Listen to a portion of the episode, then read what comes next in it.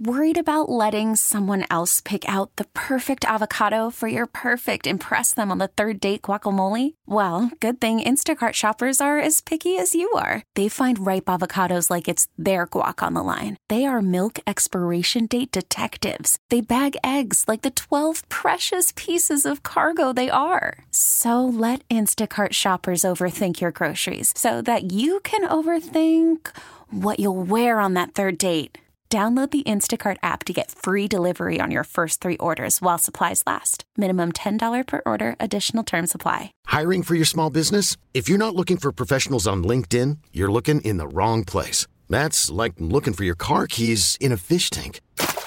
LinkedIn helps you hire professionals you can't find anywhere else, even those who aren't actively searching for a new job but might be open to the perfect role. In a given month, over 70% of LinkedIn users don't even visit other leading job sites. So start looking in the right place. With LinkedIn, you can hire professionals like a professional. Post your free job on linkedin.com/recommend today. Hey, if you missed anything on the JJ and Joanne show, catch up with us on Facebook, Twitter, and Instagram at 104.3 WOMC or WOMC.com. And by the way, I have a special announcement for those of you who placed a wager on the Kentucky Derby this year. So there's still no definitive action being taken against Bob Baffert or the horse. Don't know if it's going to run in the Preakness this weekend. Medina Spirit still under investigation. Right. However, no matter what happens with the investigation, no matter what they find, all bets are final. There's going to be no changes, no refunds, no nothing. And by the way, if you bet on the horse that might be declared the winner, it's, which one was it? Mandaloun. Okay. You get nothing. All bets are done. Yeah. It's cashed out. That's crazy. The way it works, huh? Wow. Yeah. Yep. So the only way you can do it, though. I just thought it was absolutely hilarious that the excuse that was given. All right, I saw it yesterday on Barstool, and I swear, you sent it to us. I thought that I was reading The Onion. All right, because I thought I was wrong, but then I looked it up. I'm like, this is legit. Are you kidding me? Okay. Lay it out for everyone, okay? Now listen carefully. This is what they're saying happened. Why the horse tested positive for these for juice. One drug, whatever that drug was. This is the greatest. Apparently there was like a wedding there or something, and a groom who had been drinking cough syrup took a leak on the hay outside of the stall, and the horse ate the hay that the guy took a leak on that had the cough syrup in him. Mm-hmm. Yes, you heard that correctly. It wasn't a groomer? Yes. By the way, Jason, let me just stop you. Correct you right there. Yes, a groom, a horse groom. Why would they say groomer? And by the way, then? What the hell?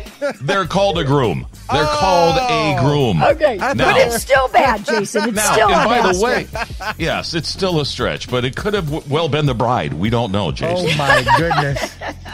But the fact that they said that you just pulled a Joanne. Well, when Jason. I read it, I saw groom. I'm like, oh, okay. There was no. That's what they. Amazing they let groomers. People get married right by these horses at the Churchill Downs.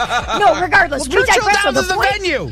Listen, regardless of whether it was a groomer or a groomer, the point is they're saying someone peed on hay that had cough syrup in their system, and the horse ate it. Yes. That's what they're saying. So much so that it moved the needle on the drug test. That's ludicrous. So that came out late yesterday, right? Yes. But here's the crazy part. And Bob Baffert, he's not shying away from this. He's on every piece of media there is. He's on Fox News yesterday blaming the cancel culture. But he sounds a little rambly to me. You decide for yourself. I know when Churchill Downs came out with that statement, that was pretty harsh. And I think they had to just, with all the noise going out, we live in a different world now. This America's different. And it was like a cancel culture kind of a thing. Really? Right. Come on, dude. Wait, it gets what better. What are you talking about? What is he talking about here? You're like, what? In Bob Baffert's world, this is where we are entering. You've had five horses from the Baffert barn in the last year to fail a drug test. Now, what would explain that? But they were all resolved. They were contamination, and we have to fight this. And for some reason, that is the problem right there. And people in the public don't understand. People in my world, they understand It's this is all BS. And unfortunately, it happened to Bob Baffert's not stupid. That's not a drug that I would use on a horse. We don't use that horse. Wow. We don't use that drug. The horse never had it in him. And we have the documentation. We're going to show everything. What? So he's clearly saying that there are bad people in the industry that are going around somehow giving these, that gave this drug to this horse, right? That's what he's saying. Is that what he's saying? I couldn't tell what he was saying. Absolutely. Yes, that's what he's saying. Yeah. He was saying anything he could to get off the hook. Oh, yeah. All right. Our exclusive interview with the horse next.